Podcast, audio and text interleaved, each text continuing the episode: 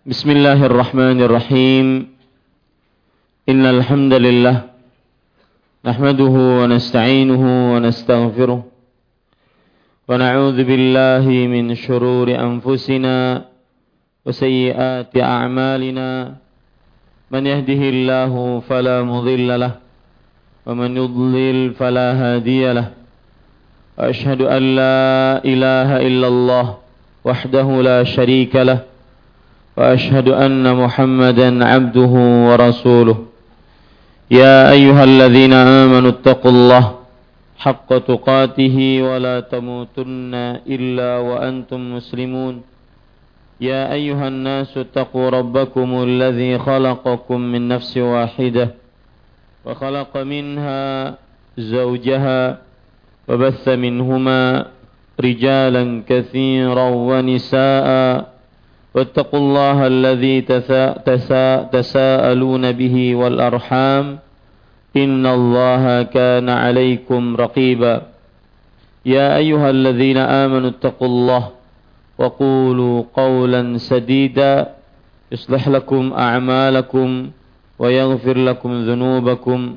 ومن يطع الله ورسوله فقد فاز فوزا عظيما. أما بعد.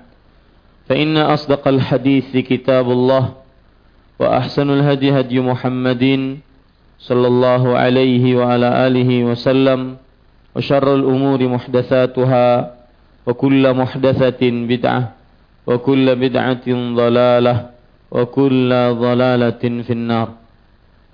الحمد لله kita bersyukur pada Allah Subhanahu wa taala pada hari ini Senin malam Selasa 26 Zulqa'dah 1437 Hijriah kita kembali duduk bersama mengkaji kajian rutin kita bulu membaca kitab Bulughul Maram min Adillatil Ahkam yang ditulis oleh Al-Hafidh Ibnu Hajar Al-Asqalani rahimahullahu taala.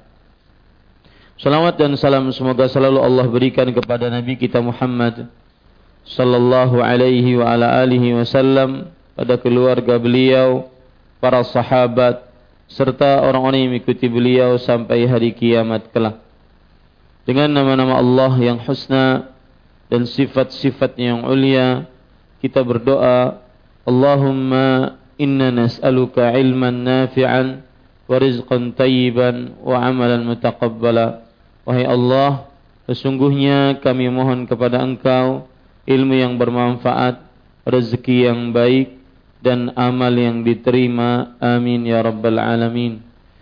Para ikhwah yang dirahmati oleh Allah subhanahu wa ta'ala, pada pertemuan sebelumnya kita sudah membaca hadis yang ke-207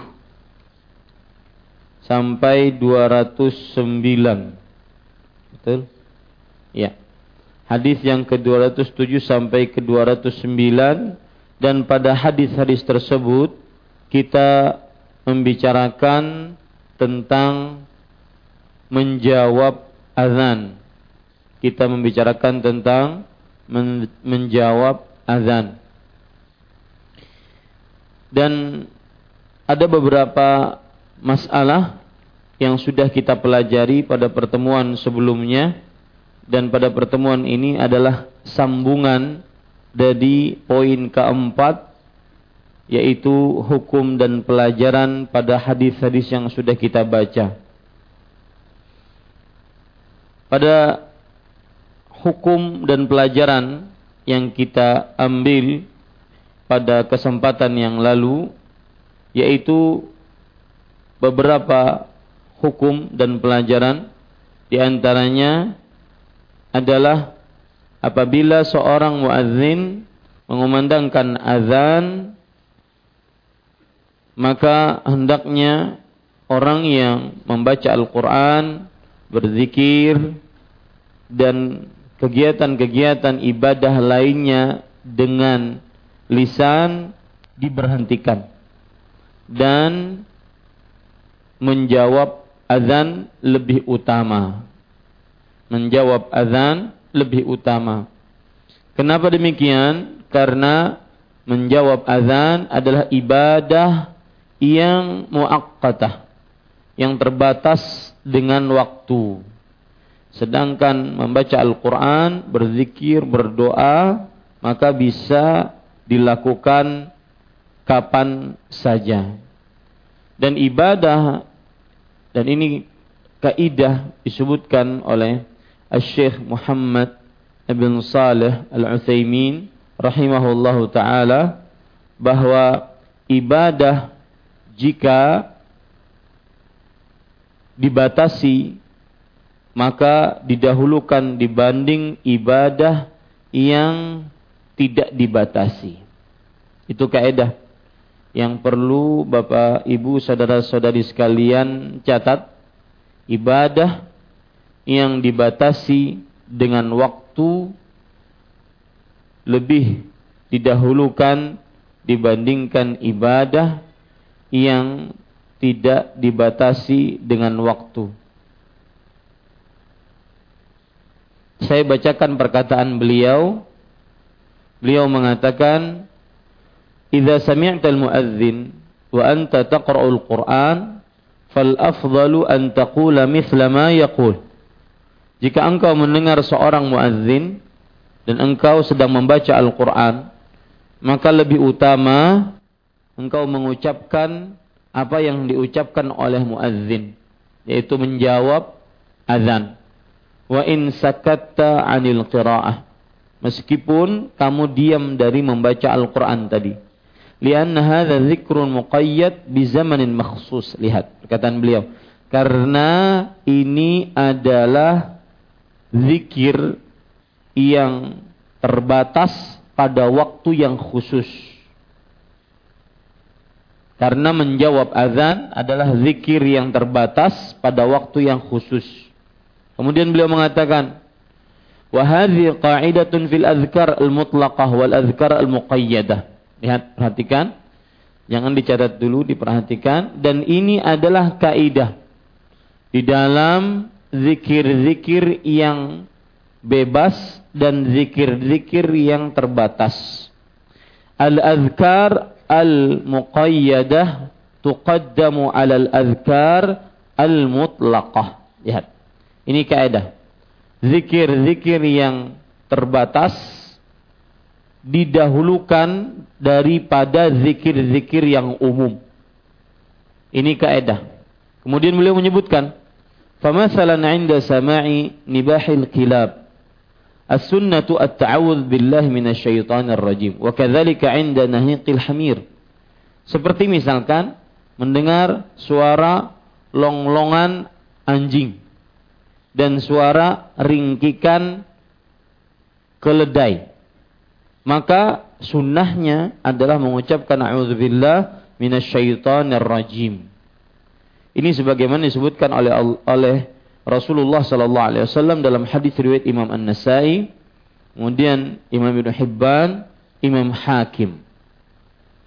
Maka jika lihat beliau mengatakan idza sami'ta nibahal kalbi aw nahiqal hamir wa anta taqra'ul Qur'an fasta'iz billahi minasyaitonir rajim.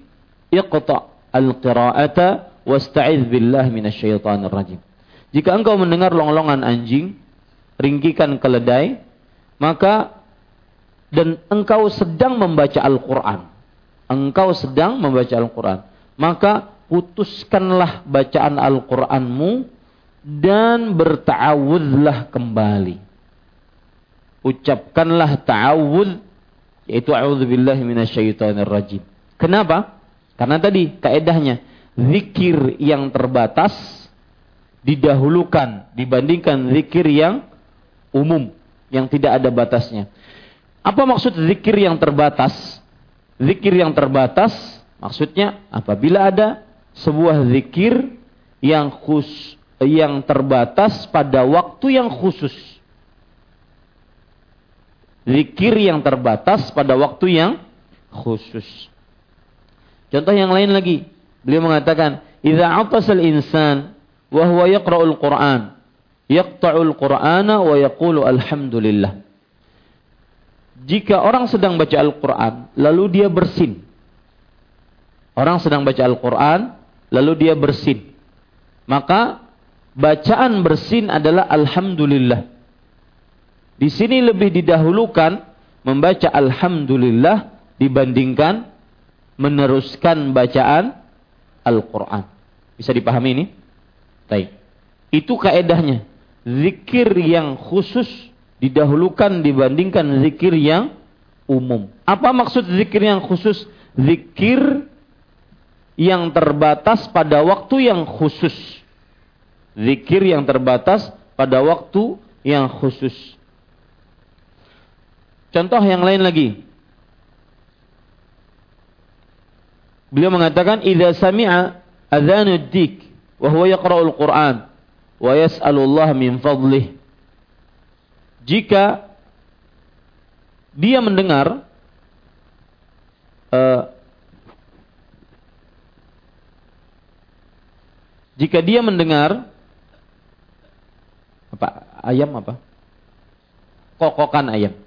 Jika dia mendengar kokokan ayam. Dan dia sedang baca Al-Qur'an.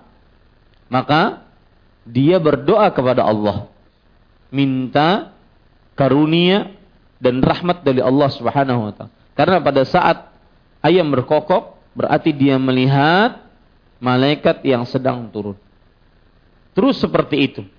Ya, bahwa zikir yang umum eh, zikir yang khusus lebih didahulukan dibandingkan zikir yang umum. Meskipun zikir yang umum lebih utama. Jangan lupa itu. Meskipun zikir yang umum lebih utama. Mana yang lebih utama? membaca alhamdulillah dibandingkan baca Quran? Mana yang lebih utama? Membaca a'udzubillahi minasyaitonirrajim dibandingkan baca Al-Qur'an? Tentunya membaca Al-Qur'an. Ya. Bahkan sebagian ulama salaf mengatakan afdalu az-zikr qiraatul Qur'an. Seutama-utama zikir adalah membaca Al-Qur'an. Ini para ikhwan yang dirahmati oleh Allah Subhanahu wa taala. Nah, itu tadi sebagaimana yang sudah saya sebutkan. Dan pada pertemuan sebelumnya kita juga sudah membahas tentang bahwa seorang yang sholat jika mendengar azan, maka bagaimana?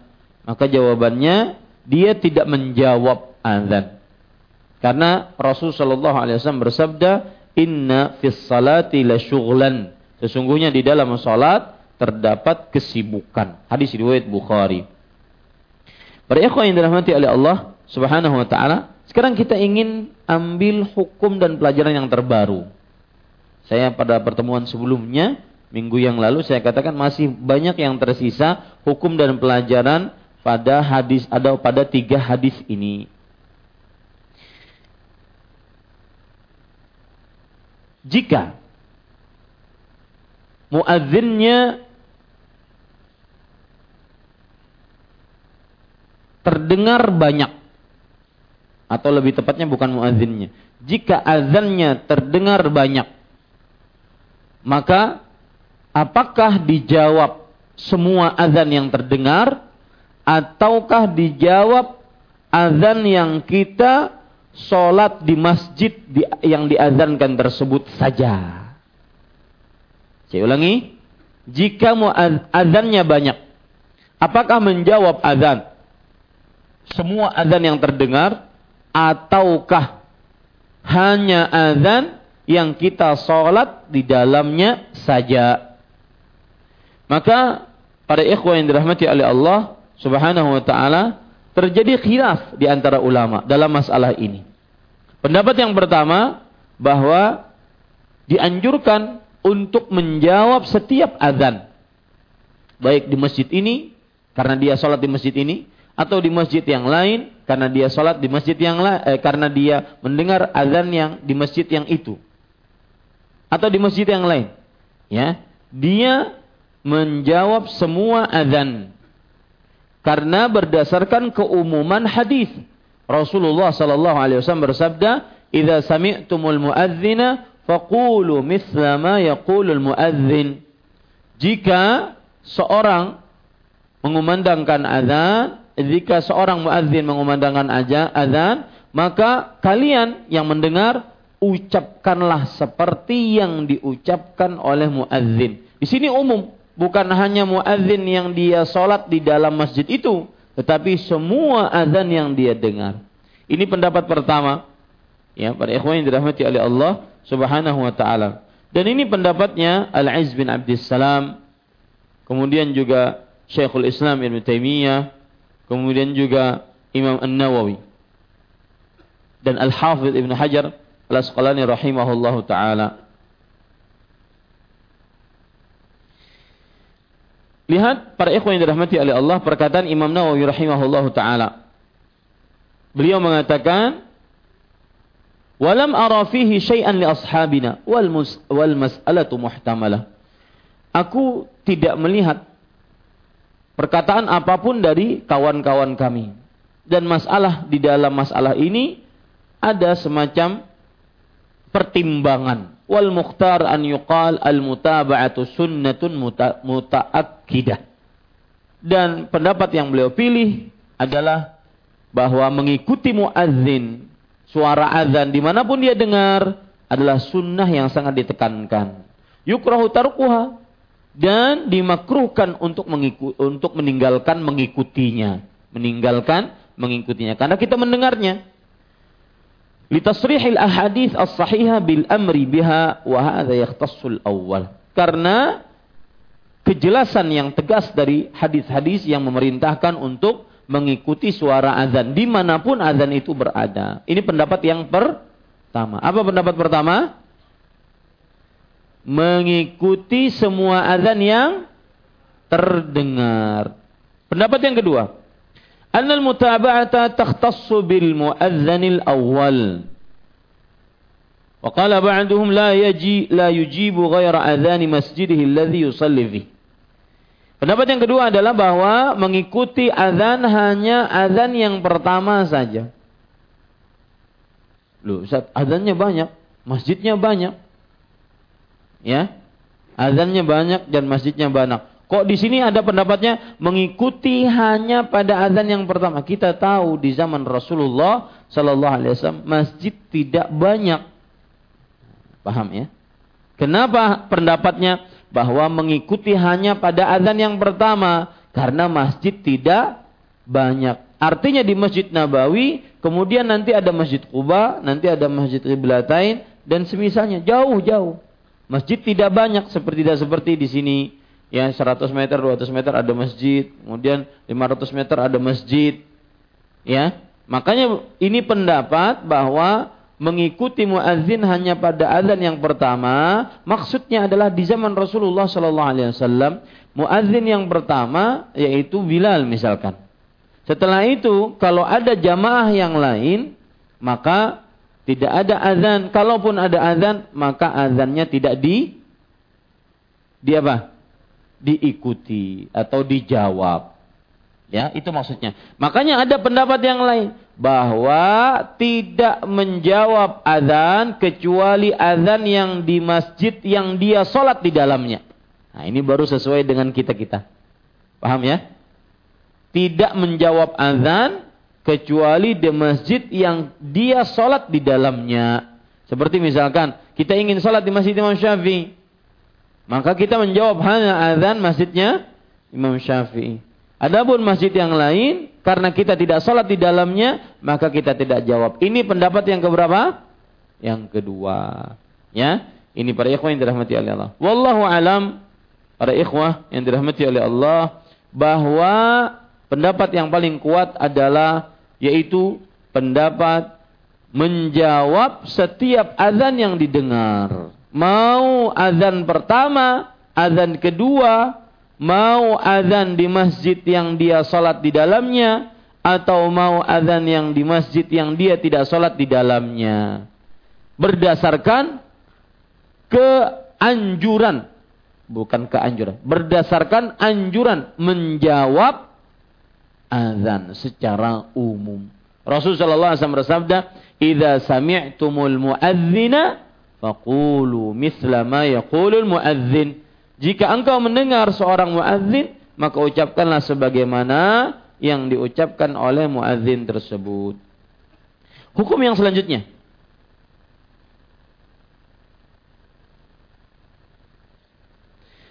Menjawab muadzin dikarenakan mendengar muadzin. Bukan dikarenakan melihat muadzin saja. Menjawab muadzin dikarenakan mendengar suara azannya, bukan hanya melihat muadzin saja. Karena Rasulullah SAW bersabda, "Idza sami'tumul muadzina" Jika kalian mendengar muadzin. Mendengar muadzin. Ini kata-kata mendengar berarti yang menjadi ukuran apa? Suaranya, bukan melihatnya. Saya mungkin melihat, dulu mungkin nggak ada mikrofon orang so azan seperti Bilal azan di atas atap bubungan. Kemudian Tahajatan melihat di dari rumahnya, oh Bilal azan. Si dia menjawab dari rumahnya. Padahal tidak mendengar azannya. Maka ini tidak benar. Karena menjawab muadzin masyrutun bisama'il azan. Para ulama mengatakan seperti itu. Menjawab azan disyaratkan karena mendengar azan. Ini faedah. Baik. Selanjutnya, Para ikhwan yang dirahmati oleh Allah Subhanahu wa taala. Pelajaran dari hadis ini juga adalah yang menarik yaitu tentang hikmah. Allah Subhanahu wa taala yang menunjukkan ka eh, saya ulangi hikmah Allah Subhanahu wa taala dalam syariatnya. Yang menunjukkan luasnya karunia Allah Subhanahu wa taala. Hikmah Allah Subhanahu wa taala dalam syariatnya yang menunjukkan luasnya karunia Allah Subhanahu wa taala. Apa itu maksudnya? Bismillah.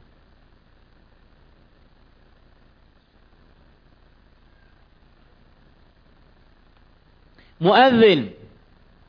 Muadzin mendapatkan keutamaan dengan azannya. Dalam hadis Rasul sallallahu alaihi wasallam bersabda, al-muadzinuna atwalun nasi anaqan yaumal qiyamah. Seorang yang muadzin, para muadzin, orang yang paling tinggi lehernya pada hari kiamat, menunjukkan kemuliaannya. Nah, kalau seandainya muadzin mendapatkan keutamaan itu, maka Allah dalam syariatnya dikarenakan luasnya karunia-Nya maka Allah Subhanahu wa taala menjadikan yang mendengarnya pun tidak ketinggalan pahala. Nah, begitu. Itu maksudnya. Paham maksud saya? Ya, hikmah Allah Subhanahu wa taala dalam pensyariatannya adalah di, di apa tadi? Hikmah Allah Subhanahu wa taala dalam pensyariatannya karena luasnya rahmat Allah, maka yang tidak mengerjakan ibadah pun mendapatkan pahala. Yang tidak mengerjakan ibadah pun mendapatkan pahala. Orang yang muadzin berpahala. Yang mendengar azan pun berpahala. Nah, ini para ikhwan yang dirahmati oleh Allah Subhanahu wa taala.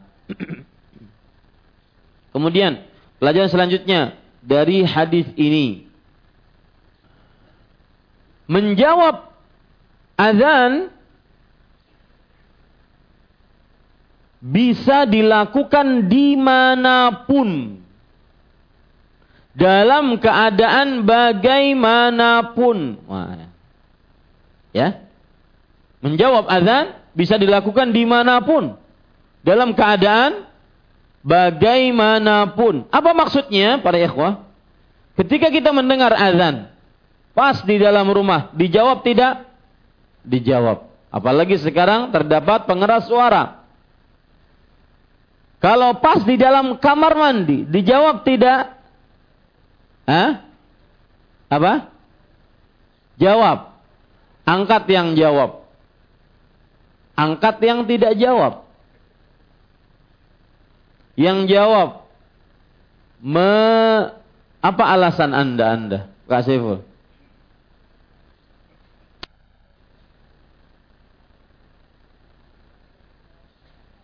Iya. Di mana pun. Karena kita akan sebutkan tadi sebabnya apa? E, faedahnya. Saya ingin bertanya, apa alasan kalau seandainya kita mendengar azan dan kita dalam kamar mandi kita tetap menjawab azan? Karena hadis Rasul kata ingin ulun ingin melawan akan kaseful.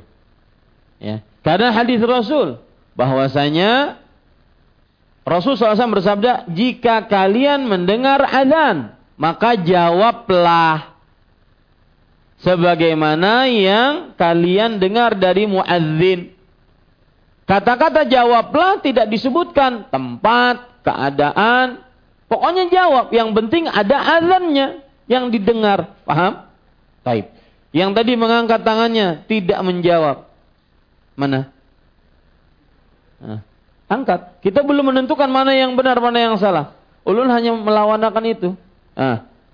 Ah, Mas Ari. Alasannya apa?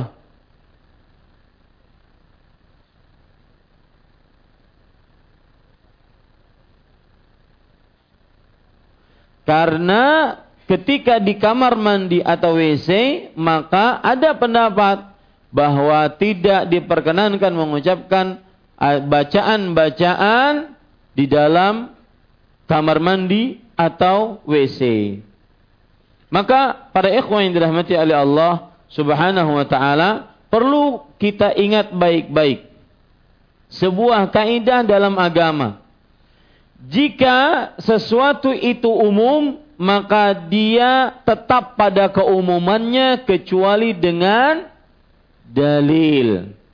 Sekarang Rasulullah SAW berbicara umum. Jika kalian mendengar muadzin, maka jawablah apa yang diucapkan oleh muad muadzin. Ada pengecualian? Tidak ada. Ya? Tidak ada pengecualian. Dan saya berbicara ketika kita di kamar mandi. Beda kalau ketika kita buang hajat. Kalau buang hajat, lagi buang air besar, buang air kecil, ada azan. Pas lagi kami ada azan.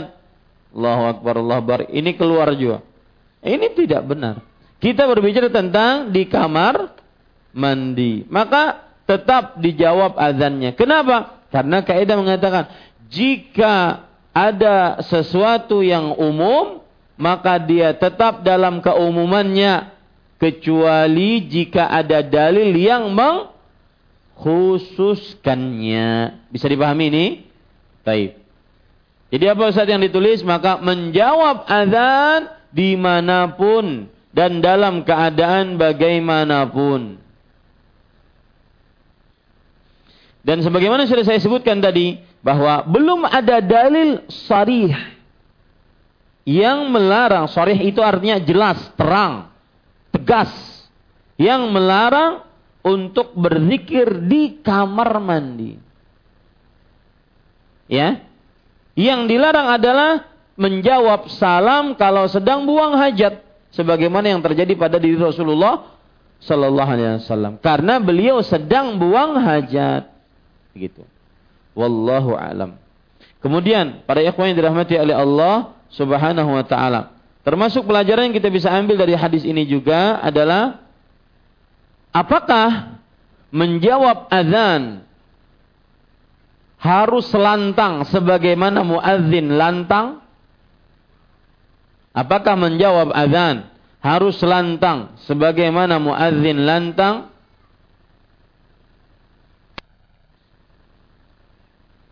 Maka jawabannya para ikhwah yang diharuskan adalah menjawabnya bukan lantangnya. Nah, ya, jadi ketika Rasulullah SAW bersabda, jika kalian mendengar muadzin, maka jawablah sebagaimana apa yang kalian dengar dari muadzin.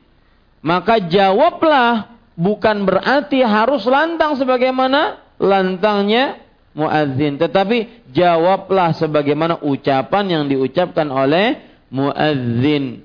Nah ini, maka tidak disyariatkan untuk menjaharkan ataupun mengangkat suara dan melantangkan suara tatkala menjawab muadzin. Ya secukupnya. Allahu Akbar, Allahu Akbar kata muadzin. Maka yang mendengar mengucapkan Allahu Akbar, Allahu Akbar. Jangan juga Allahu Akbar, Allahu Akbar. Ini berataan semasjidan nanti ajar azan yang kedua. Ini tidak benar ya pada ikhwan yang dirahmati oleh Allah Subhanahu wa taala. Kemudian jika mendengar azan dari rekaman televisi, rekaman radio, apakah diikuti juga? Maka para ikhwan yang dirahmati oleh Allah Subhanahu wa taala, wallahu alam, pendapat yang lebih kuat adalah bahwa rekaman azan bukan suara langsung rekaman azan bukan suara langsung. Akan tetapi itu adalah rekaman suara azan. Sedangkan kita mengenal hadisnya adalah jika kamu mendengar muadzin mengumandangkan azan. Sedangkan rekaman itu adalah rekaman suara azan bukan muadzin langsung. Maka para ikhwah dan apabila Ya.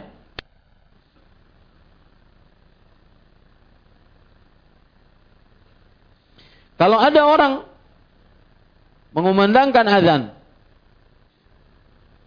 eh, rekaman direkamkan, di diputar rekamannya, maka ini tidak gugur. Ini apa? Anak-anak kok lari-lari?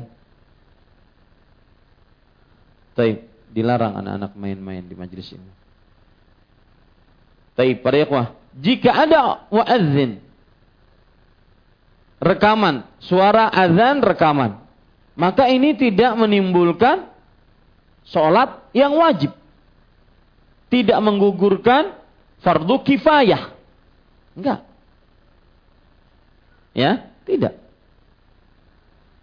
Jadi maksudnya kalau seandainya ada ada orang punya rekaman azan kemudian disetel.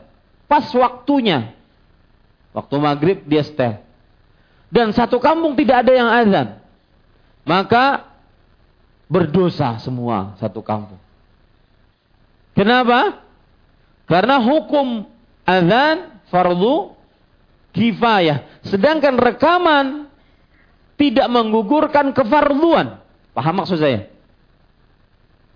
Saya ulangi kita menyetel suara azan di waktu maghrib. Dan tidak ada waktu itu masjid yang mengumandangkan azan langsung. Maka satu kampung itu berdosa. Kenapa? Karena berarti azan belum dikumandangkan. Dan hukum azan adalah fardu kifayah. Fardu kifayah artinya jika sudah salah seorang mengerjakan atau sebagian mengerjakan, maka gugur kewajiban bagi yang lain. Nah ini belum terjadi. Azannya karena dari rekaman maka belum terjadi fardu kifayah. Paham maksud saya? Nah itulah bedanya azan yang dari rekaman dengan azan yang asli langsung. Nah, itu. Jadi sebagaimana sudah saya sebutkan tadi, pelajarannya adalah bahwa kalau seandainya azannya berasal dari rekaman maka tidak diikuti. Alasannya kenapa? Karena itu bukan azan yang menggugurkan kewajiban.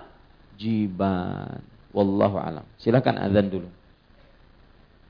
Ya, kita lanjutkan para ikhwan yang dirahmati oleh Allah. Pelajaran dan hukum selanjutnya menjawab azan setelah setiap kalimat muadzin bukan bersamaan dengannya atau terlalu lambat darinya. Nah, ini dia. Menjawab azan setelah setiap kalimat muadzin bukan bersamaan dengan azannya atau terlalu lambat darinya. Ini misalkan tadi Pak Musa azan, Allahu Akbar, Allahu Akbar. Nah, kita jawab setelah itu. Ya, bukan bersamaan dengannya Allahu Akbar, sidin Allahu Akbar juga. Bukan. Ya. Menjawab azan akibat kulli kalimah. menjawab azan setiap uh, setelah setiap setelah selesai setiap ucapan muadzin ya. Kemudian hukum dan pelajaran selanjutnya. Jika mendengar azan di tengah-tengah azan, apa yang harus dia lakukan? Jika mendengar azan di tengah-tengah azan,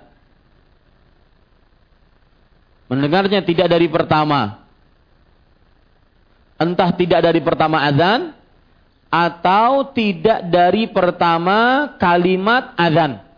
Contoh, dia dengar dari mulai kata hayya 'ala salah yang Allahu Akbar, Allahu Akbar dia nggak dengar. Asyhadu an la ilaha illallah, asyhadu anna Muhammadar Rasulullah dia nggak dengar. Dia cuma mendengar hayya 'ala salah. Mungkin dia datang dari mana begitu, baru dengar dia hayya 'ala salah. Apa yang harus dia lakukan? Ini satu. Atau dia mendengarnya di tengah-tengah kalimat. Misalkan kan ucapannya Ashadu an la ilaha illallah. Dia mendengarnya la ilaha illallah. Ashhadunya nggak mendengar. Bagaimana dia lakukan? Nah, dua-dua ini terjadi solusi atasnya dan terjadi perbedaan pendapat atasnya. Masalah yang pertama tadi, dia mendengar azan sepenggal dari kalimat azan. Misalkan dia mendengarnya baru dari hayya 'ala salah. Allahu akbar Allahu akbar asyhadu an la ilaha illallah asyhadu anna muhammadar rasul dia tidak dengar. Dia cuma mendengarnya hayya 'ala salah. Kenapa Ustaz? Ya mungkin karena dari luar, karena dari tempat jauh, baru dia mendengar hayya 'ala salah. Dan itu sudah ma'ruf. Bagaimana caranya? Maka wallahu alam para ikhwah, pendapat yang paling kuat adalah tetap mengikuti dari apa yang dia dengar. Tetap mengikuti dari apa yang dia dengar. Kemudian berdoa setelah azan. Yang ketinggalan di kodok kah Ustaz? Oh iya, itu ada pendapat dari para ulama.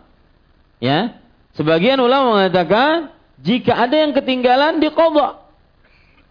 Kodoknya gimana? Misalkan dia dengar dari hayya salah. Kemudian sampai la ilaha illallah. Berarti selesai baru dia qadha. Allahu akbar, Allahu akbar, Allahu akbar, Allahu akbar. Asyhadu an la ilaha illallah, asyhadu an la ilaha illallah, asyhadu anna Muhammad Rasulullah, asyhadu anna Muhammad Rasul. Qadha. Tapi pendapat yang paling kuat wallahu alam bahwa jika seorang mendengar azan sebagiannya maka dia cukup menjawab apa yang dia dengar kemudian berdoa setelahnya dan tidak ada syariat mengkodok jawaban azan. Ya, ini dia. Kemudian para ikhwan yang dirahmati oleh Allah Subhanahu wa taala. Pelajaran terakhir dari hadis ini adalah hadis ini menunjukkan keutamaan menjawab muadzin. Keutamaan menjawab muadzin. Dan nanti akan saya sebutkan setelah ini akan saya sebutkan hadis-hadis yang menunjukkan keutamaan menjawab muadzin. Dan para ikhwah yang dirahmati oleh Allah Subhanahu wa taala uh, kalau kita melihat keutamaan menjawab muadzin, kita akhirnya tahu Allah itu maha luas karunia-Nya. Cuma menjawab azan dapat keutamaan yang luar biasa dunia dan akhirat. Saya akan bacakan beberapa hadisnya. Antum cara menulisnya keutamaan menjawab muadzin. Satu begitu ya. Keutamaan menjawab muadzin. Yang pertama yaitu diampuni dosa. Hadis riwayat Imam Muslim dari Sa'ad bin Abi Waqqas. Jangan lupa menulis hadisnya. Walau sahabatnya, sahabat Nabi yang meriwayatkannya ataupun uh, hadis riwayat siapa gitu. Dalilnya adalah Sa'ad bin Abi Waqqas radhiyallahu anhu berkata, Rasulullah sallallahu alaihi wa alihi wasallam bersabda, "Man qala hina yasma'ul muadzina asyhadu an la ilaha illallah wahdahu la syarika lah wa asyhadu anna Muhammadan abduhu wa rasuluh" raditu billahi rabban wa bi Muhammadin rasulan wa bil islami dinan ghufira lahu dzambuh. Subhanallah. Apabila dia mengucapkan. Ketika dia mendengar muadzin asyhadu an la ilaha illallah wa asyhadu anna muhammadan abduhu wa rasuluh raditu billahi rabba wa bil islami dina wa bi muhammadin rasula maka niscaya diampuni dosanya. Nah timbul pertanyaan itu kan keutamaan. Timbul pertanyaan Ustadz ini bacaan diucapkan kapan? Nah ada yang mencoba menjawab Diucapkan kapan? Ketika muadzin mengucapkan asyhadu an la ilaha illallah. Asyhadu an la ilaha illallah. Kita jawab ini, jawab sebagaimana yang sudah kita jelaskan. Asyhadu anna Muhammadar Rasulullah. Kita jawab lagi. Asyhadu anna Muhammadar Rasulullah. Kita jawab lagi. Baru ucapkan ini.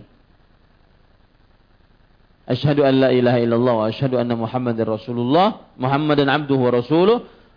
Raditu billah rabban wa bi Muhammadin rasulan wa bi al-islami dinan.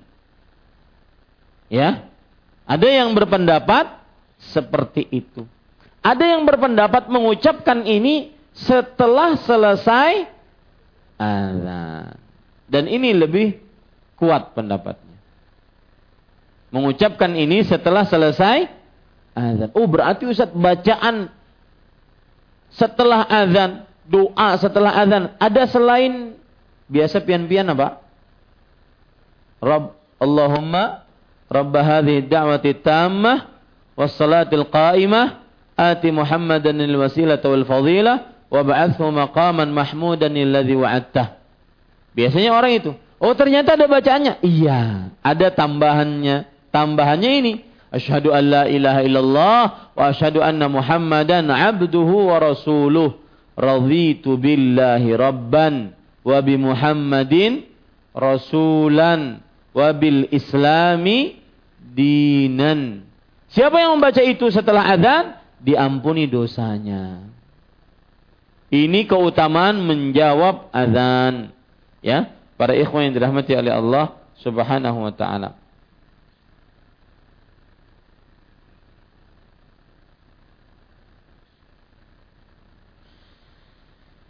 Imam Nawawi pendapatnya mana?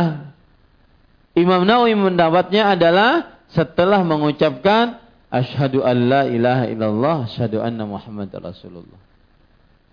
Jadi imam azan tadi mengucapkan asyhadu an la ilaha illallah, kita jawab kan? Asyhadu an la ilaha illallah, kita jawab. Asyhadu anna Muhammadar Rasulullah, kita jawab. Asyhadu anna Muhammadar Rasulullah. Kita jawab. Baru mengucapkan ini. Apa doanya? Asyhadu an la ilaha illallah wahdahu la syarikalah wa asyhadu anna Muhammadan abduhu wa rasuluh. Raditu billahi rabban wa bi Muhammadin rasulan wa bil islami dinan. Ustaz berarti mana yang kita lakukan? Silahkan melakukan. Ini bisa. Melakukan di, di belakang azan juga bisa. Kemudian keutamaan azan yang lain. Doanya kabul. Orang yang menjawab azan doanya kabul. Hadis riwayat Imam Abu Daud dan Imam Al Baihaqi dari Abdullah bin Amr bin As radhiyallahu anhuma beliau bercerita anna rajulan qal bahwa seseorang pernah berkata Ya Rasulullah, innal muadzinina yafdulunana. Wahai Rasulullah sallallahu alaihi wasallam, kaum orang-orang yang mengumandangkan azan lebih tinggi pahalanya dari kita. Nah, ini gaya hidup para sahabat. Iri, dengki dalam perihal ibadah. Iri, dengki terhadap orang yang lebih kuat ibadahnya Bukan iri dan dengki dalam perihal dunia. Ya. Ini gaya hidup orang-orang yang diridhai oleh Allah. Yang dengan ridha tersebut mereka menggapai surga Allah. Yang dengan ridha tersebut mereka menjadi manusia yang terbaik. Yang dengan ridha tersebut mereka menjadi sori tauladan. Maka ikuti gaya hidup ini. Yaitu apa? Bahwa mereka senantiasa dalam urusan akhirat saling berlomba-lomba. Boleh iri dan dengki dalam urusan akhirat. Wah, si fulan mengaji umurnya di Masjid Imam Syafi'i sama lawan aku. Tapi kenapa hafalannya lebih banyak? Si fulan mengaji di Masjid Imam Syafi'i sama lawasnya lawan aku. Kenapa Sidin bisa bahasa Arab? Sedangkan aku kada bisa dan semisalnya. Ya, ini para ikhwah. Lihat, ya Rasulullah, innal muadzinin yafdulunana. Wahai Rasulullah, orang-orang yang muadzin lebih tinggi derajat dari kita, lebih mendahului kita dalam tingkatan derajat. Maka Rasulullah sallallahu alaihi wasallam bersabda, "Kul kama yaqulun." ucapkanlah sebagaimana yang diucapkan oleh para muadzin. Fa idzan tahaita fasal tu'ta. Kalau sudah kamu menjawab apa yang di, di, dikatakan oleh muadzin, maka berdoalah, pasti kamu dikabulkan. Hadis riwayat Imam Baihaqi dan hadisnya Hasan. Ini keutamaan yang ke berapa? Kedua. Keutamaan yang ketiga yaitu suara azan akan menjadi pemberat pahala di hari kiamat di sisi Allah Subhanahu wa taala. Beruntunglah orang-orang yang menjawab muadzin.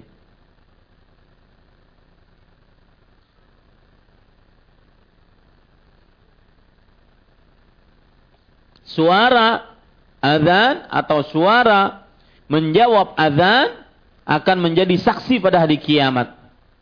Lihat hadisnya riwayat Imam Bukhari. Rasulullah sallallahu alaihi wasallam bersabda, "La yasma'u mada sautil muadzin jinnun wala insun wala syai' illa syahida lahu yaumal qiyamah." Tidaklah mendengar lantangnya suara muadzin baik jin atau manusia atau sesuatu apa pun kecuali akan menjadi saksi untuknya pada hari kiamat. Ini menunjukkan pada ikhwah yang dirahmati oleh Allah pelajaran lain selain menjawab muadzin yaitu kalau seandainya seorang di perjalanan ingin sholat wajib maka dianjurkan dia mengumandangkan azan. Meskipun sendirian. Meskipun sholatnya sendirian Tahu dari mana pian? Kalau meskipun sholatnya sendirian, tetap mengumandangkan azan. Tahu dari mana kita? Hadis tadi. Ada ucapan apa? Yang mendengar siapa? Selain manusia? Jin. Ya. Jadi kalaupun kita jauh dari masjid, jauh dari perkampungan, kita dalam perjalanan ingin sholat wajib maka tetap azan. Yang menjawab siapa Ustaz? Maka jawabannya jin atau sesuatu apa pun. Ini pada ikhwan yang dirahmati oleh Allah Subhanahu wa taala. Kemudian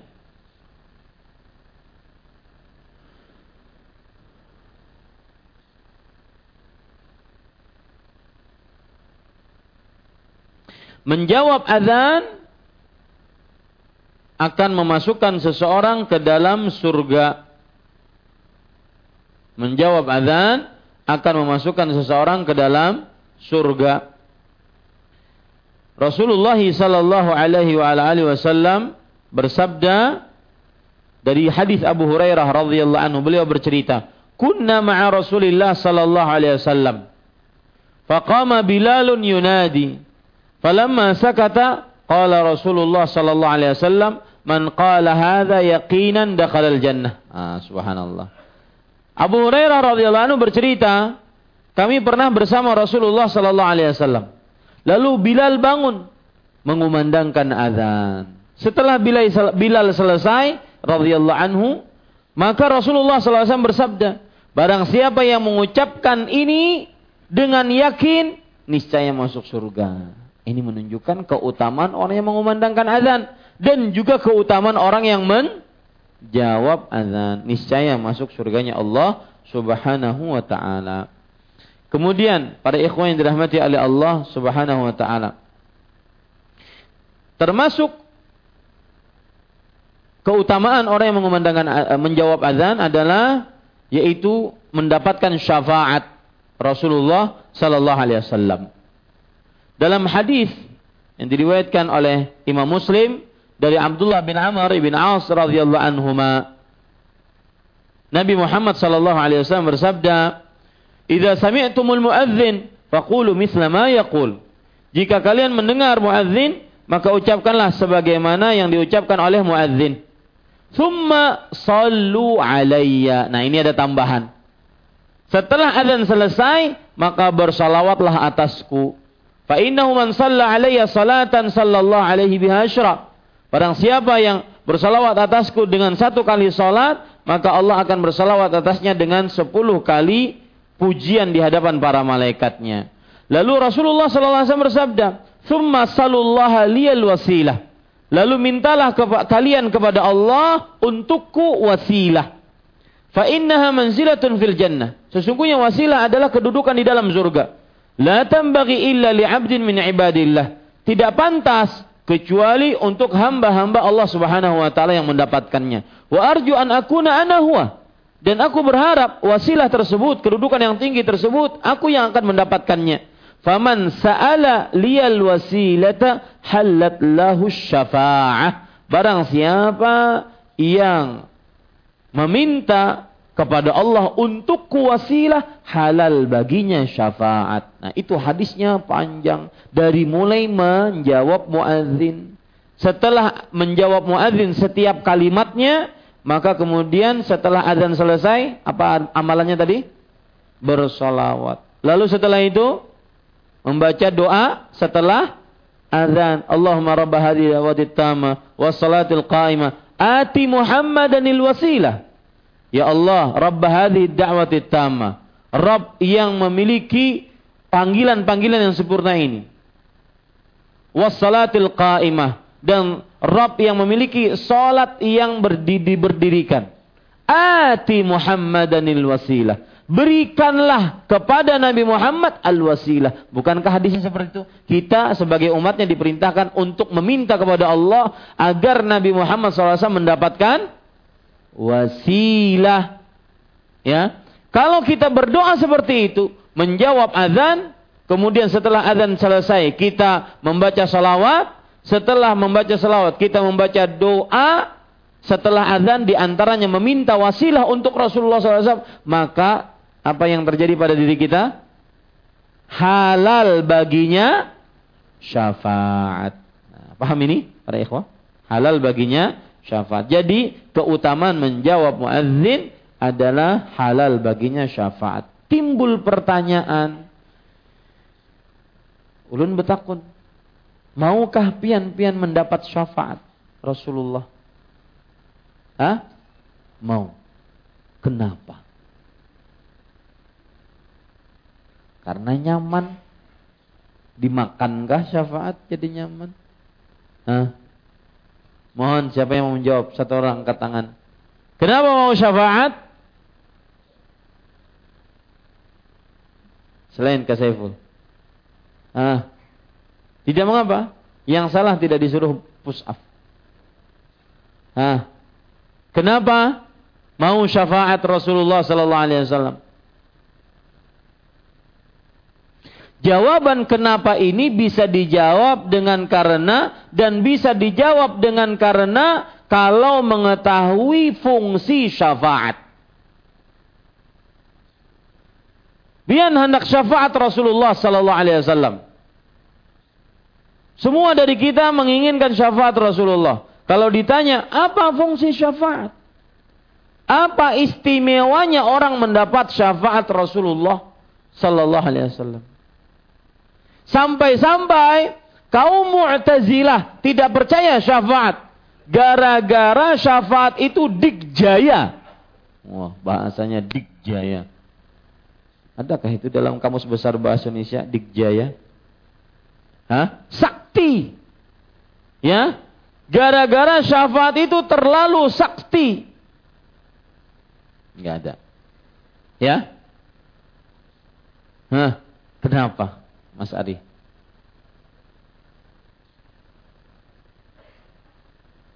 Karena dengan syafaat itu dapat mengampuni segala dosa. Ada yang bisa lebih rinci? Kalau orang dapat syafaat Rasulullah, berarti dosanya terampunkan. Kenapa? Kita akan mengetahui indahnya syafaat kalau kita mengetahui proses syafaat. Orang yang menjawab azan, setiap kalimatnya dia jawab. Setelah azan selesai, dia kemudian amalannya apa tadi? Bersalawat. Setelah bersalawat, kemudian dia mengucapkan doa setelah azan dan di dalamnya meminta wasilah untuk Rasulullah sallallahu alaihi wasallam. Siapa yang melakukan tiga hal ini, dia dapat syafaat. Artinya nanti Rasulullah sallallahu alaihi wasallam minta kepada Allah yang minta siapa? Rasulullah. Dikabulkan enggak?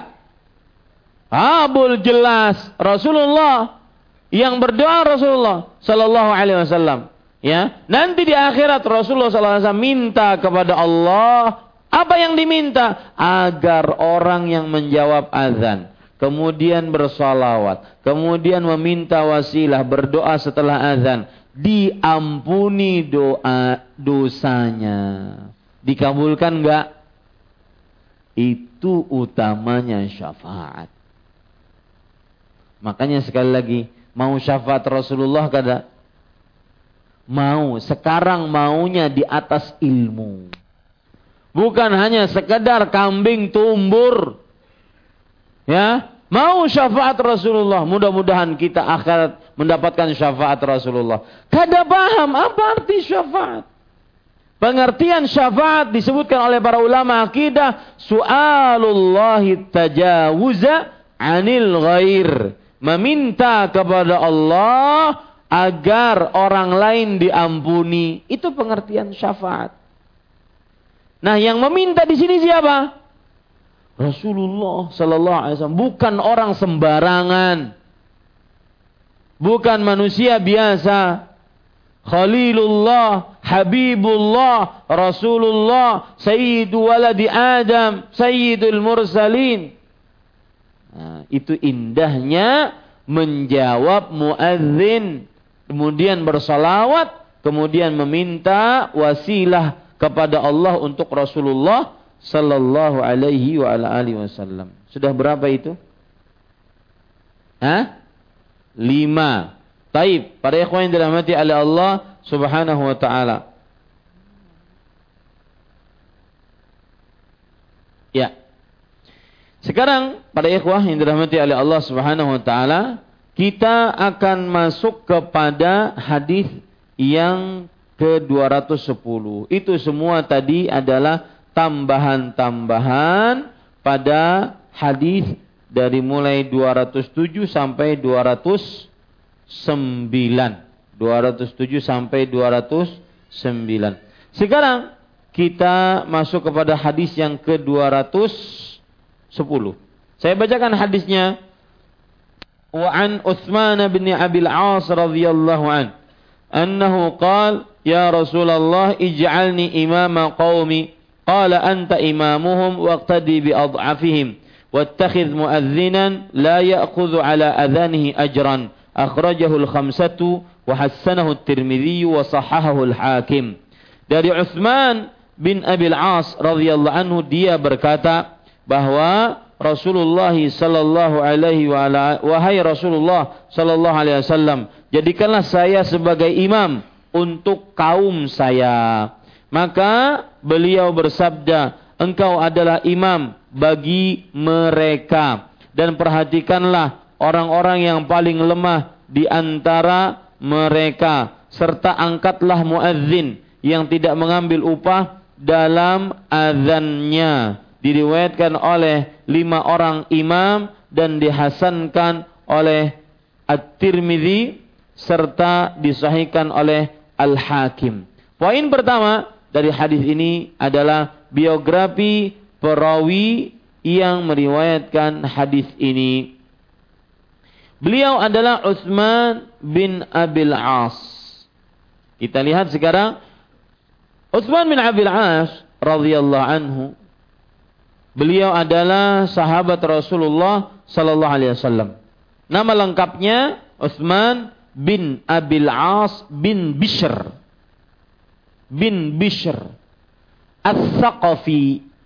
As-Saqafi. Meninggal pada tahun 51 Hijriah. Meninggal pada tahun 51 Hijriah. Dan beliau adalah pemuda atau pemimpin para pemuda. Oh, bukan. Beliau adalah pemuda, salah satu pemuda dari Bani Saqif yang datang kepada Rasulullah sallallahu alaihi wasallam. Beliau salah satu pemuda yang datang kepada Rasulullah sallallahu alaihi wasallam dari pemuda-pemuda Bani Thaqif. Beliau masuk Islam pada umur beliau 27 tahun.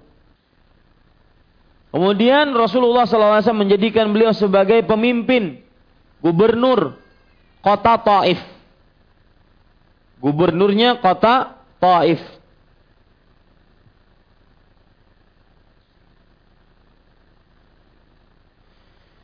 Sampai Nabi Muhammad SAW meninggal, kemudian di kekhalifahan Abu Bakar As-Siddiq dua tahun, kemudian di kekhalifahan Umar bin Khattab radhiyallahu an.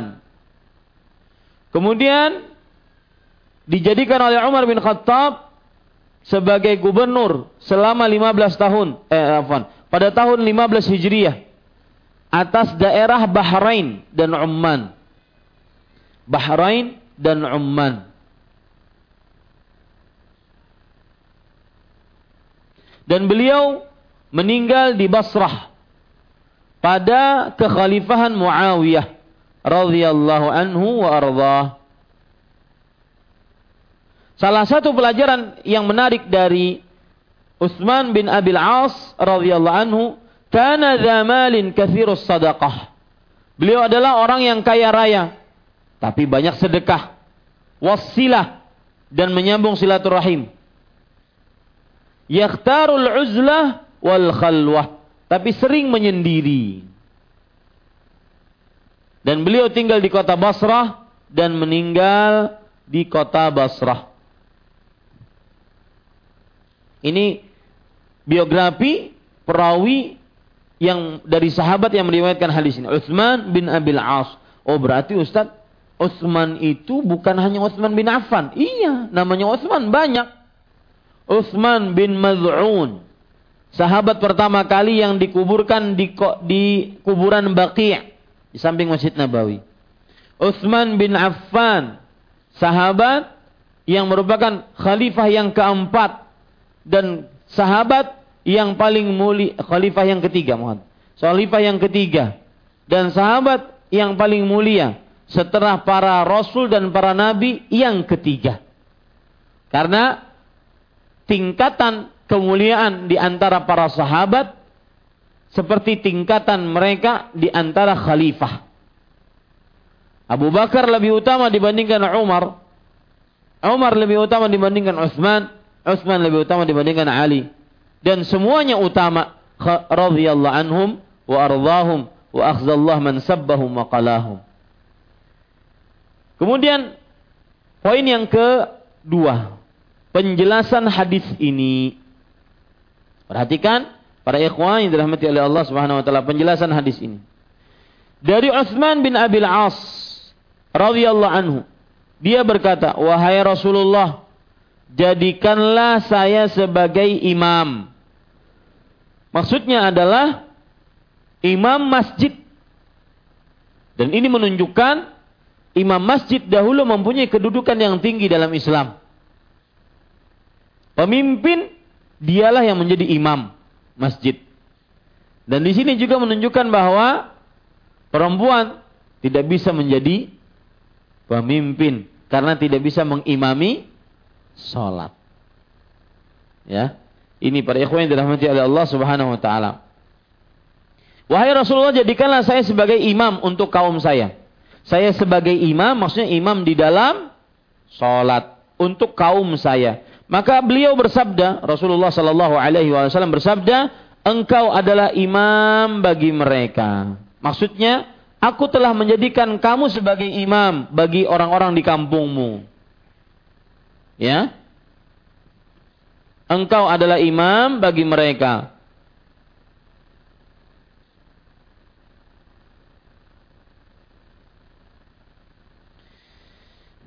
Dan ini menunjukkan uh, uh, nanti kita ambil pelajarannya bahwa salah satu pelajarannya adalah imam yang menunjuk pihak yang berwenang dari pemerintah. Semestinya seperti itu. Ya. Dan ini menunjukkan besarnya peranan imam di masyarakat. Ini bukan hanya sekedar menjadi imam sholat karena mungkin suara dan hafalan suara bagus dan hafalan banyak. Bukan. Tapi karena memang orangnya pantas untuk memimpin. Jadi pemimpin masyarakat dialah juga pemimpin sholat. Atau sebaliknya. Pemimpin sholat dialah juga pemimpin masyarakat. Dahulu seperti itu. Ya. Dan perhat, maka beliau bersabda, engkau adalah imam bagi mereka. Dan perhatikanlah orang-orang yang paling lemah di antara mereka. Maksudnya para ikhwah, sang imam harus memperhatikan keadaan makmum. Nah ini. Ya. Misalkan kita seperti ini. Azan di akhir uh, salat Isya diakhirkan. Sedangkan kadang-kadang diakhirkannya sampai jam 9 misalkan. Maka imamnya baca surah Al-Baqarah panjang misalkan. Nah, ini tidak memperhatikan keadaan makmum. Nah, ini para ikhwah, itu yang dimaksud dengan bahwa engkau adalah imam bagi mereka dan perhatikanlah orang-orang yang paling lemah di antara mereka. Paling lemah ini bisa anak kecil, bisa orang sakit, bisa orang tua. Ini yang disebut dengan paling lemah di antara mereka. Serta angkatlah muadzin yang tidak mengambil upah dalam azannya. Para ikhwan yang dirahmati oleh Allah Subhanahu wa taala, ini menunjukkan bahwa sebuah masjid semestinya ada muadzin khususnya. Dan kemudian yang menunjuk itu adalah pengurus masjidnya kalau zaman sekarang. Kemudian Rasulullah SAW berpesan, jangan memilih orang muadzin yang tidak eh, yang meminta bayaran atau minta gaji dan semisalnya. Ya, ini para ikhwah. Kenapa demikian? Karena azan adalah ibadah. Dan ibadah harus harus ikhlas. Adapun kalau seandainya seseorang diberi ya, misalkan dia jadi muadzin, dia diberi. Dia tidak meminta. Sebagaimana pesan Rasulullah SAW kepada Umar bin Khattab. Idza ja'aka syai'un min hadzal mal, jika telah datang kepadamu sesuatu dari harta ini dan engkau tidak menginginkannya dan tidak rakus padanya, fakhudhu, maka ambillah. Artinya benar-benar murni hadiah, maka ambillah. Ini para ikhwan yang dirahmati oleh Allah Subhanahu wa taala. Itu hadis Lihat hadis yang saya sebutkan tadi, yaitu Rasulullah Sallallahu Alaihi Wasallam bersabda. Jadi e, ceritanya begini, saya bacakan hadis riwayat Bukhari dan Muslim.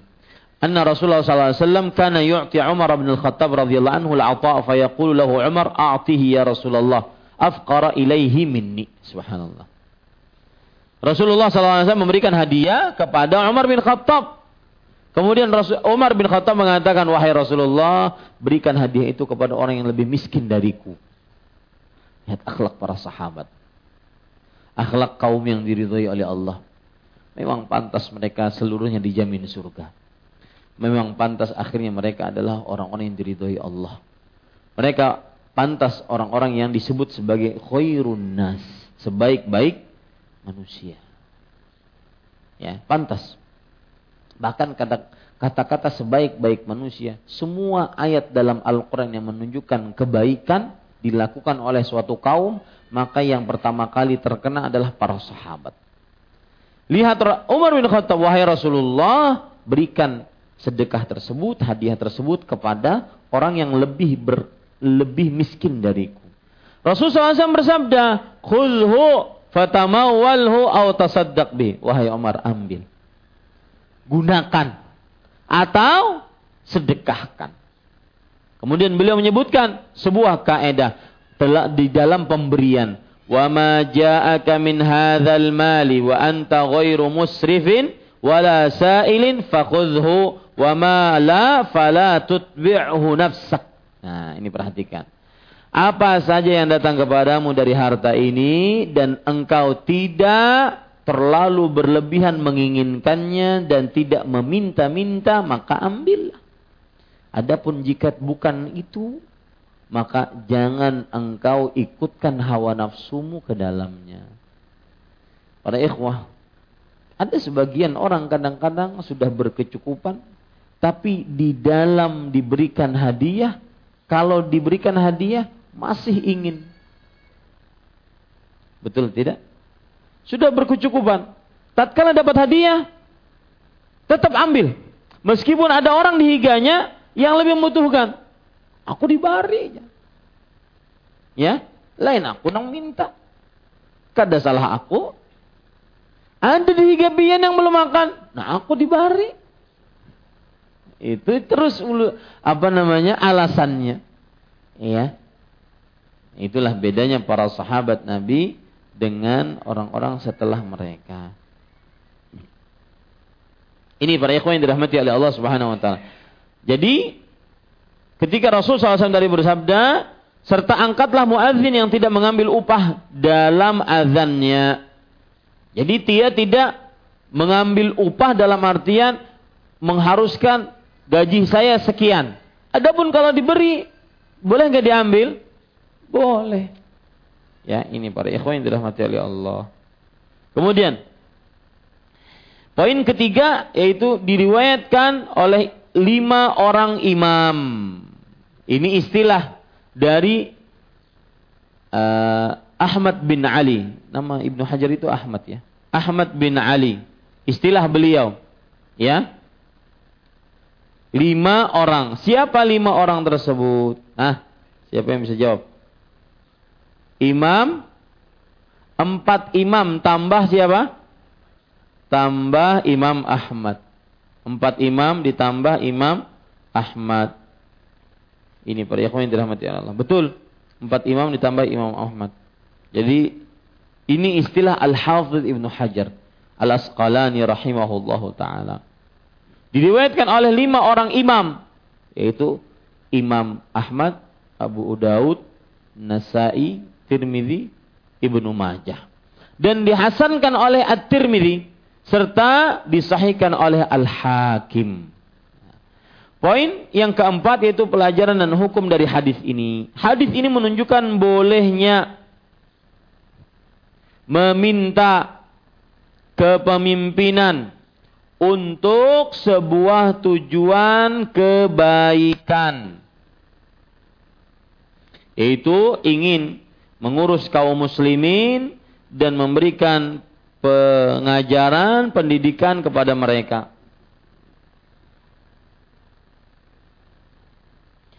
Dan ini bukan minta-minta kepemimpinan, tetapi karena dia melihat ada maslahat yang besar kalau dia memimpin, maka dia boleh untuk memimpinnya atau meminta kepemimpinannya.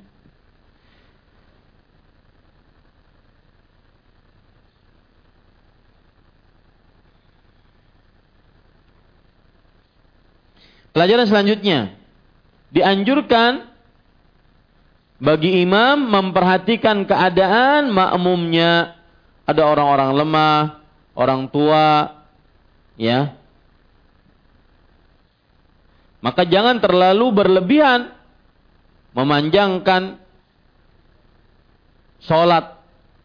Ya, dan saya juga ingin memberikan nasihat untuk diri saya pribadi sebelum Bapak Ibu sekalian sholat sunnah, qobliyah, ba'diyah.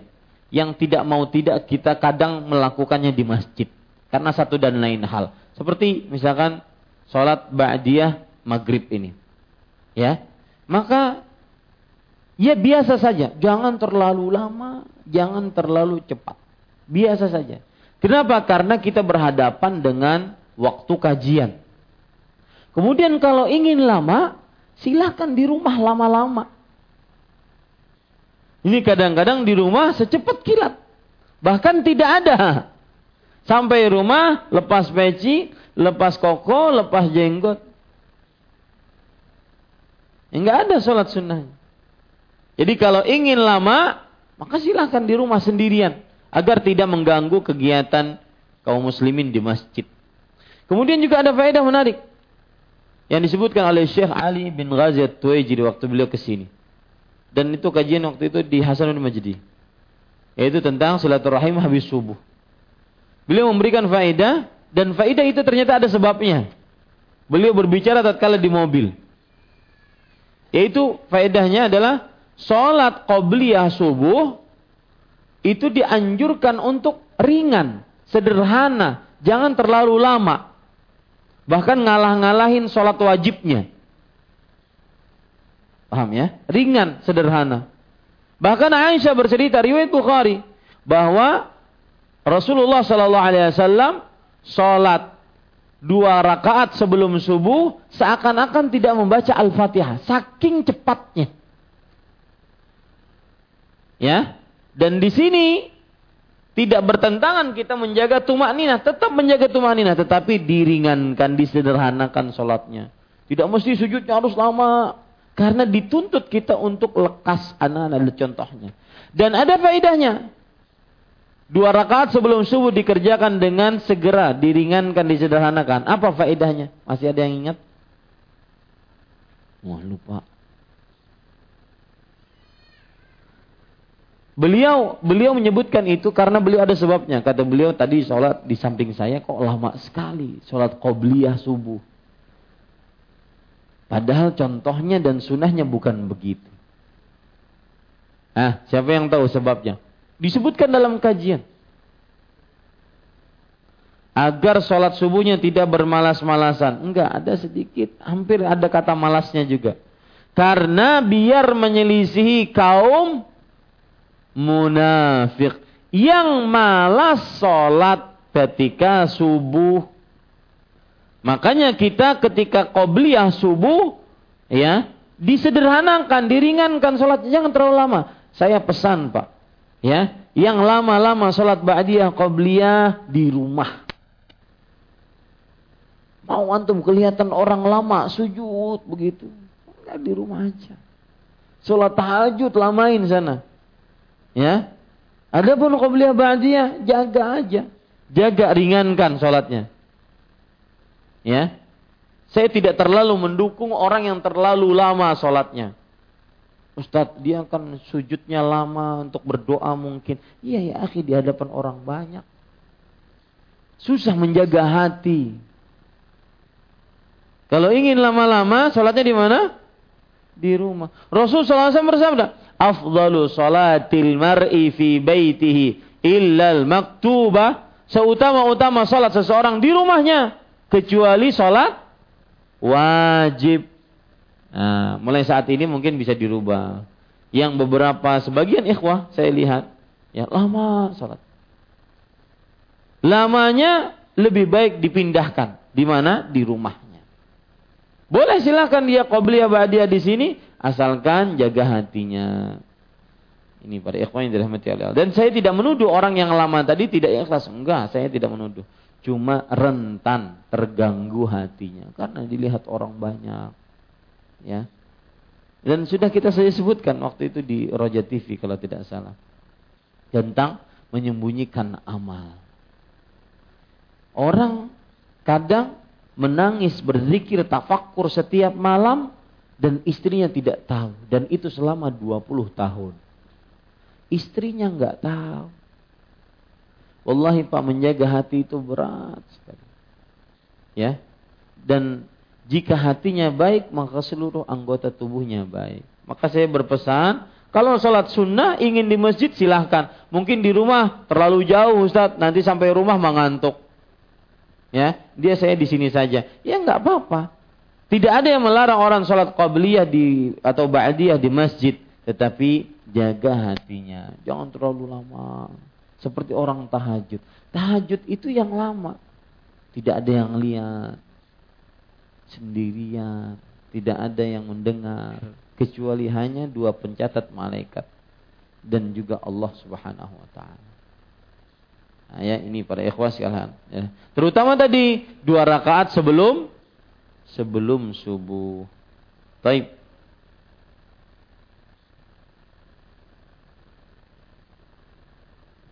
Kemudian para ikhwan yang dirahmati oleh Allah Subhanahu wa taala, Termasuk pelajaran kita bisa ambil dari hadis ini juga adalah bahwa memperhatikan orang-orang lemah bukan hanya dalam perihal ketika mereka jadi makmum, dalam perihal safar, dalam perihal jihad, dalam perihal menjaga perasaan mereka.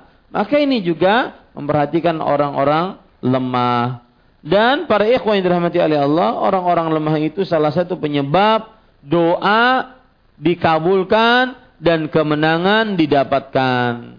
Lihat hadis Rasul sallallahu alaihi wasallam dalam riwayat Imam Bukhari.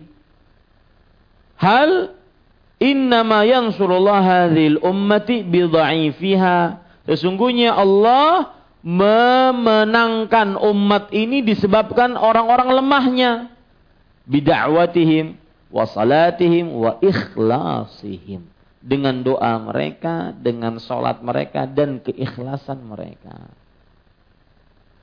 Biasanya Pak, yang terbatas-terbatas itu lebih condong dekat dengan Allah. Kalau ada yang sehat badan, rezeki luas, nyaman hidup, rumah megah, mobil mewah, uang bertumpuk di mana-mana, itu kadang-kadang ketergantungannya dengan Allah kurang. Beda dengan orang yang sempit. Sempit harta, sempit tilam, sempit, sempit berataan. Ini ketergantungannya kuat kepada Allah. Makanya sebagian orang kadang-kadang ingin mencari, Ustaz perasaan itu mana Ustaz hilang. Perasaan sangat bergantung kepada Allah hilang. Perasaan lezatnya menadah tangan di hadapan Allah hilang Ustaz. Mana itu? Salah satu penyebabnya adalah kita terlalu nyaman. Ya, Beisukan sudah coto Makassar. Nasi kuning, ketupat kandangan, uh nyaman. Kada pernah merasakan lapar. Coba pian perhatikan pas puasa. Hah? Pas puasa. Lihat bagaimana khusyuknya hati kita. Dan ini salah satu makna firman Allah Subhanahu wa taala dalam surah Al-Ahqaf ayat 20. Allah Subhanahu wa taala berfirman tentang kenyamanan seseorang dan ingat kenyamanan seseorang itu adalah bisa mengakibatkan di akhirat dia dikurangi nikmatnya. Apa ayatnya? Surat apa tadi? Al-Ahqaf. Bentar ya. Al-Ahqaf. Saya sengaja pelajaran-pelajaran kitab saya sedikit uh, sisipkan tentang pelajaran-pelajaran hati dan semisalnya. Al-Ahqaf ayat 20. Wa yawma yu'radu alladhina kafaru 'alan nar adhabtum tayyibatikum fi hayatikumud dunya. Pada hari orang-orang kafir dihadapkan kepada mereka neraka. Kemudian dikatakan kepada orang-orang tersebut, kalian telah menghabiskan kebaikan-kebaikan kalian selama kalian hidup di dunia dan kalian sudah menikmatinya.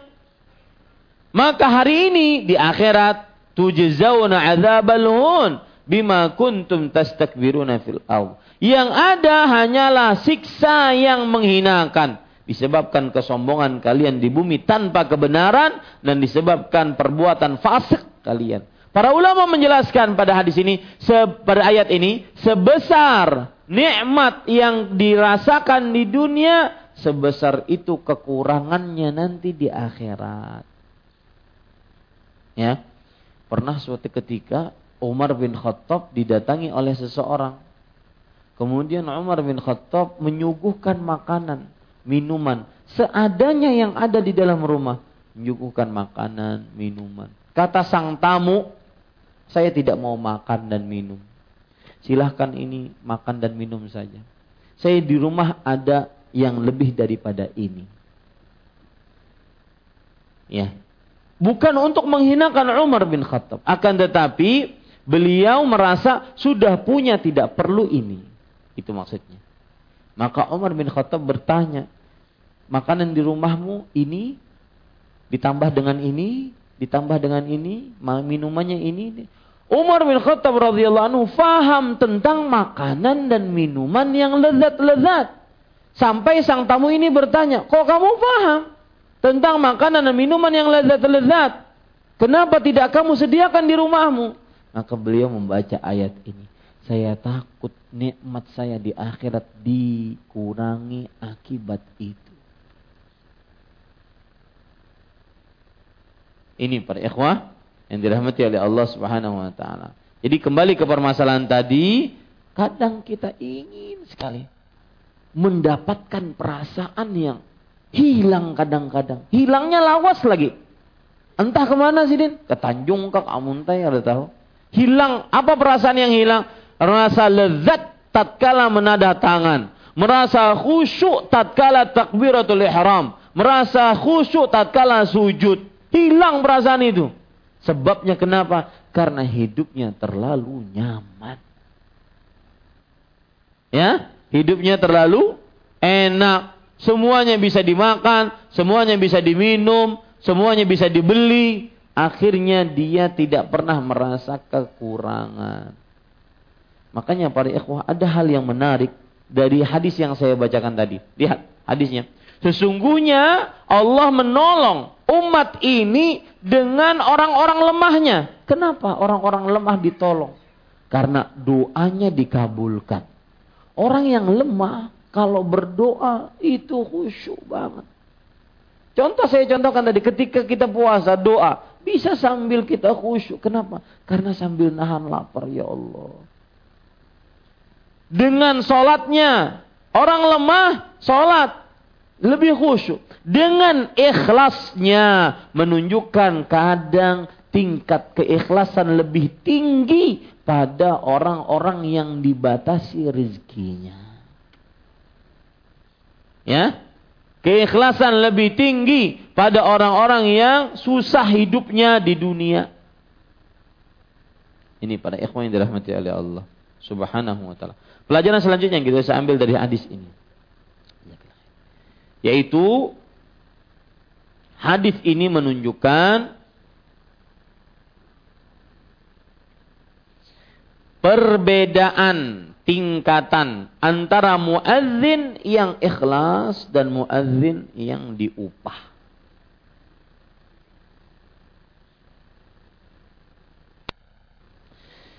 Antara muadzin yang ikhlas dan muadzin yang diupah. Dan para ikhwan yang dirahmati oleh Allah Subhanahu wa taala sebelum saya lanjutkan pelajaran selanjutnya termasuk di dalamnya di zaman sekarang. Yang tadi saya ceritakan tentang menjaga keikhlasan, sholat sunnah lama-lama di rumah aja. Jangan di masjid.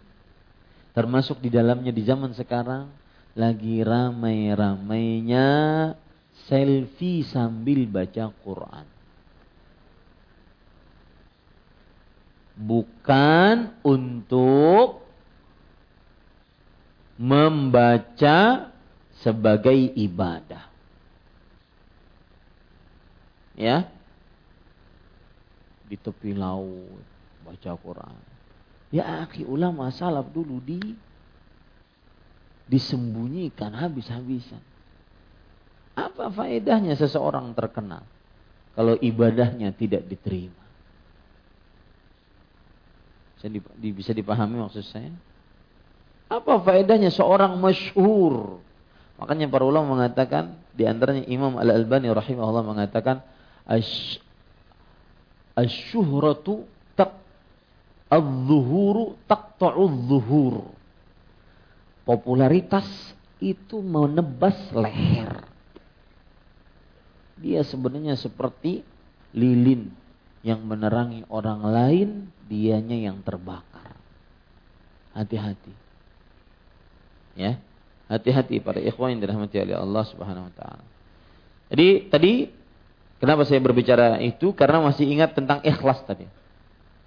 Terjadi tingkatan antara muadzin yang ikhlas benar-benar murni hanya azan yang dengan diupah. Saya jadi ingat Syekh Ammar Al-Musahabi yang kemarin Ramadan datang ke sini. Beliau berbicara sama saya. Saya katakan dengan jujur. Saya bilang, kok suaranya berbeda antum kalau pas ada kamera di depan.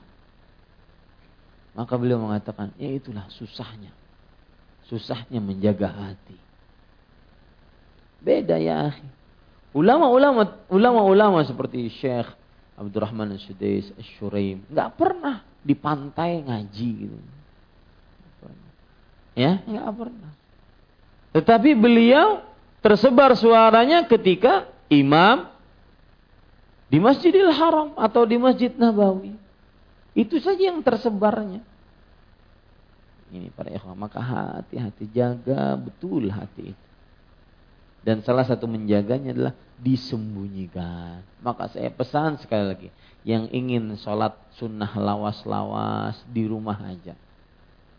Ya, di rumah.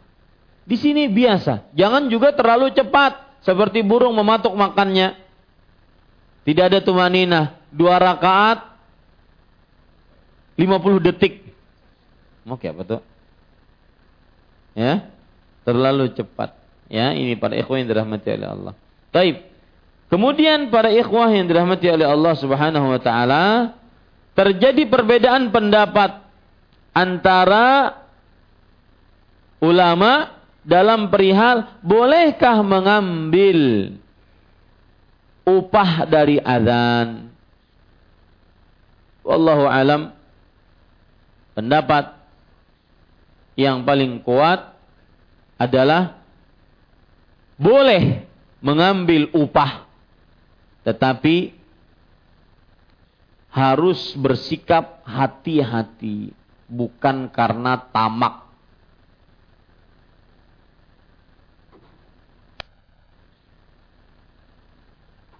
Bukan karena tamak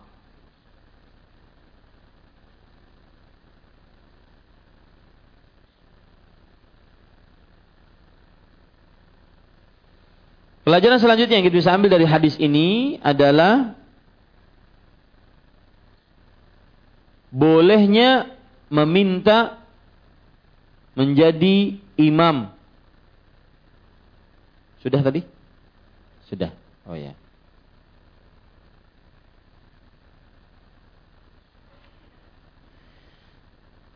Kalau sudah, maka kita ingin membahas satu masalah lagi kita katakan boleh meminta menjadi imam. Tetapi Rasulullah SAW bersabda, La tas'alil imarah, fa innaka in u'titaha an mas'alah, wakkalta ilai, ukilta ilaiha, wa in a'taitaha an ghairi mas'alah, u'inta alaiha. Janganlah engkau minta kepemimpinan. Jika sesungguhnya engkau diberikan kepemimpinan tanpa minta-minta, ya, afan, karena minta-minta, maka Allah akan menyerahkan urusanmu kepadamu.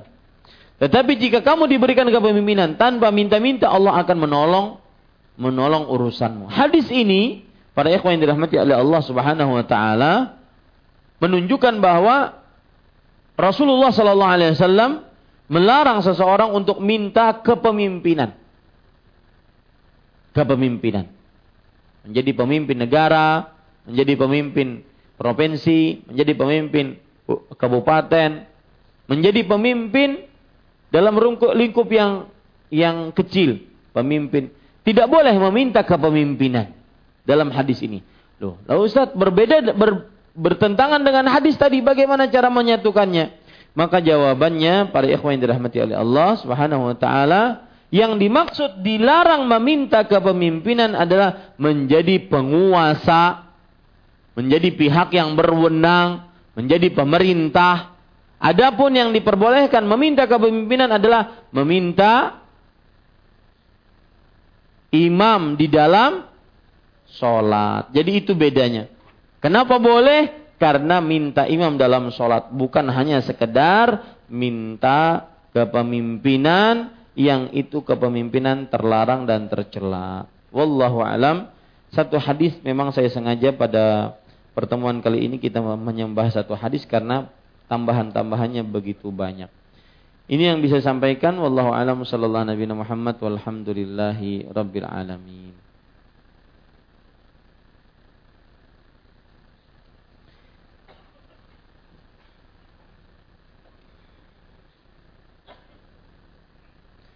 Pertanyaan, bolehkah kita membawa kitab Al-Quran, menyebut nama asma Allah dan menjawab salam di kamar mandi yang kotor dan bernajis? Maka jawabannya tidak boleh. Ya, membawa kitab Al-Quran tidak diperbolehkan karena ini namanya menghinakan Al-Quran. Menyebut asma Allah ketika di dalam kamar mandi maka belum ada dalil yang sarih seseorang dilarang menyebut nama Allah di dalam kamar mandi dan menjawab salam maka dijawab salam setelah keluar dari kamar mandi sebagaimana yang terjadi pada diri Rasulullah Shallallahu alaihi wasallam. Beliau ketika ada seorang sahabat yang mengucapkan salam dan beliau sedang buang hajat maka beliau tidak menjawabnya. Setelah selesai buang hajat maka beliau menjawabnya dan beliau mengatakan aku sedang buang hajat maka aku tidak menjawab e, salamnya. Wallahu alam. Apakah muadzin juga berdoa setelah azan dikumandangkan sebagaimana doa yang dilakukan oleh orang yang mendengar azan? Maka jawabannya iya. Ya, jawabannya adalah iya. Muadzin pun dia berdoa setelah azan. Adapun apakah muadzin menjawab azannya sendiri? Sudah kita jawab pertanyaan pada pertemuan yang lalu. Muadzin dia menjawab azannya sendiri atau tidak? Jadi Allahu Akbar, Allahu Akbar. Muadzin juga menjawab. Sang yang mendengar azan juga menjawab. Apakah muadzin menjawab azannya sendiri? Maka jawabannya tidak. Karena yang diperintahkan menjawab adalah yang mendengar. Begitu juga kalau seandainya uh, imam, misalkan, atau makmum. Rasulullah SAW bersabda, Fa idza qala sami Allahu liman hamidah faqulu rabbana walakal hamd. Jika imam mengucapkan sami Allah liman hamidah, maka makmum ucapkanlah rabbana walakal hamdu. Pertanyaan timbul, apakah makmum perlu mengucapkan sami Allahu liman hamidah? Ya berdasarkan keumuman atau ke, terlihat zahir dari hadis tadi tidak. Dia makmum mengucapkan Rabbana walakal hamdu saja. Wallahu alam. Ada sebagian masjid atau musola memandangkan iqamah sedangkan imamnya belum ada di sab depan. Apakah kita sebagai makmum menyusun sab sebe atau menunggu imamnya ada? Hadis riwayat Tirmizi menjawab ini. Rasul sallallahu alaihi wasallam bersabda, "Idza uh, sami'tumul iqa idza uqimatis salah fala taqumu hatta tarawni. Jika kalian mendengar iqamah salat maka jangan kalian bangun sampai kalian melihat aku. Itu menunjukkan bahwa Rasulullah Shallallahu Alaihi Wasallam beliau datang baru setelah itu di iqamahkan salat ya datang baru setelah itu diiqamakan sholat baru para makmum bangun idza uqimatis shalah fala taqumu hatta tarawni. Jika diiqamahkan salat, jangan bangun sampai kalian melihat melihat aku. Artinya, iqamah salat kapan ada? Ketika imam. Iqamah salat kapan ada? Ketika datang imam. Baru iqamah. Begitu. Makanya ada namanya imam ratib, imam yang tetap. Ya, wallahu alam. Manakah yang lebih utama atau didahulukan bersedekah atau membelanjakan uang tersebut untuk keperluan yang juga sangat mendesak? Jazakallahu khairan. Maka jawabannya kalau seandainya itu disebut keperluan yang sangat mendesak, maka tentunya dia lebih mendahulukan untuk dirinya karena keperluan yang sangat mendesak. Tapi biasanya keperluan yang sangat mendesak ini tidak terlalu mendesak. Iya, ini kadang-kadang hanya cuma perasaan, mendesak. Atau biasanya ini hanya sebatas keinginan, bukan keperluan. Wallahu alam. Apakah kita kelak akan dihisap Allah ketika kita melambat-lambatkan diri menuju masjid padahal suara azan telah dikumandangkan karena diketahui jarak an waktu antara azan dan iqamah lumayan lama sehingga ke masjid pas mendekati waktu iqamah. Maka jawabannya adalah para ikhwan yang dirahmati oleh Allah, tentunya seseorang yang yang mendengar azan sangat dianjurkan dia langsung pergi ke masjid untuk mende, uh, mengerjakan uh, untuk menghadiri sholat tersebut. Tetapi terkadang ada orang yang dia sholat sunnahnya di rumah dan datangnya sebelum iqamah beberapa menit. Maka ini juga tidak tercela. Yang jelas berlomba-lombalah dalam sab pertama dan janganlah terlambat apalagi sampai masbuk. Apalagi ustadznya. Rumah di higa masjid. Masbuk masbuknya. Masbuk paling terakhir. Nah, itu menyedihkan sekali jadi sebenarnya rumah di sini itu bisa banyak pahala bisa banyak dosa rumah parak masjid nih. Kenapa banyak dosa? Karena kalau masbuk lebih berat dosanya atau lebih berat hitungannya. Rumah 20 langkah aja masbuk, kalah lawan Pak yang rumah di sana, misalkan. Begitu pertanyaannya nanti. Dan saya sering mengatakan, semua sarana yang semestinya menghasilkan nilai ibadah tetapi ternyata tidak menghasilkan nilai ibadah, itu nanti pertanyaannya lebih berat di sisi Allah. Gadget, kita punya gadget banyak, macam-macam. Aplikasi Quran macam-macam. Tetapi nilai prestasi Qurannya nihil. Itu pertanyaan nanti di sisi Allah tambah berat. Hafalan Quran saya itu-itu aja. Mendengar Al-Quran saya itu-itu aja membacanya saya itu-itu aja, itu tambah berat nanti siksanya atau pertanyaannya di akhir. Saya tidak mengatakan sisa, pertanyaannya tambah berat. Tuh, orang yang jauh dari pemurus luar sana, ini kan pemurus dalam, pemurus luar. Dia mampu datang pas dan sab pertama. Ente 20 langkah masbuk. Itu kan tambah berat nanti siksa eh, pertanyaannya di akhirat. Ya. Wallahu a'lam. Jadi intinya berlomba-lomba di dalam sab pertama dan jangan sampai ketinggalan takbiratul ihram imam. Wallahu a'lam. Ada yang lain? Ibu-ibu? Nah. Assalamualaikum warahmatullahi wabarakatuh. Uh, Ustaz, uh, untuk pertanyaan apakah boleh uh, tidak uh, tidak dalam wacana pembicaraan hari ini? Silakan. Oh, ya. Di luar tema silakan. Uh, yang ingin saya tanyakan Ustadz, kebetulan saya ada membaca buku. Uh, bagaimanakah hukumnya wanita yang uh, entah itu menolak atau menerima lamaran dari laki-laki yang kebetulan sudah menikah? Uh, hukumnya seperti apa? Kemudian kalaupun uh, misalnya diterima ataupun ditolak, apakah itu ada akan berefek misalnya ditolak, apakah akan berefek misalnya untuk uh, jodoh dia ke depan? Kemudian uh, yang kedua, uh, misalnya ada seorang ibu, uh, ada hadis kan Ustadz, uh, apabila seorang ibu mempunyai anak wanita dua orang dan dia me merawatnya sampai dia dewasa menjadi wanita soleha itu akan menjadi sahabat Rasulullah di akhirat kelak.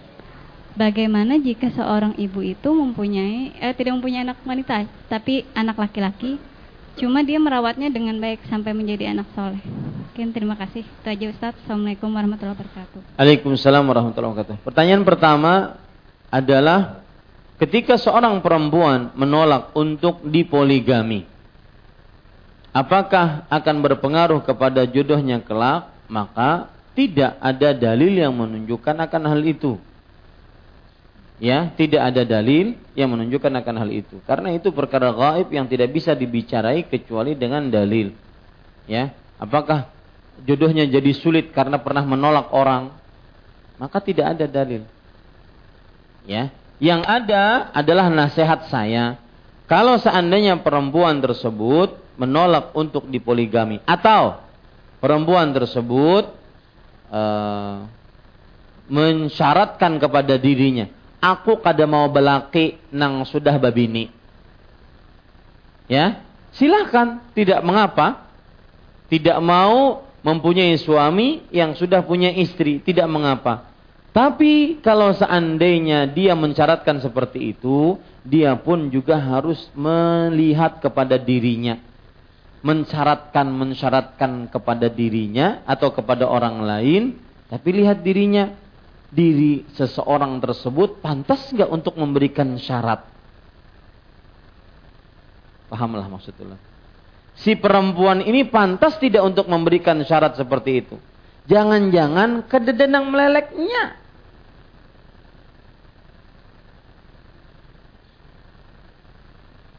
Paham? Ya. Kadang terlalu mempunyai syarat tinggi. Laki-laki juga begitu.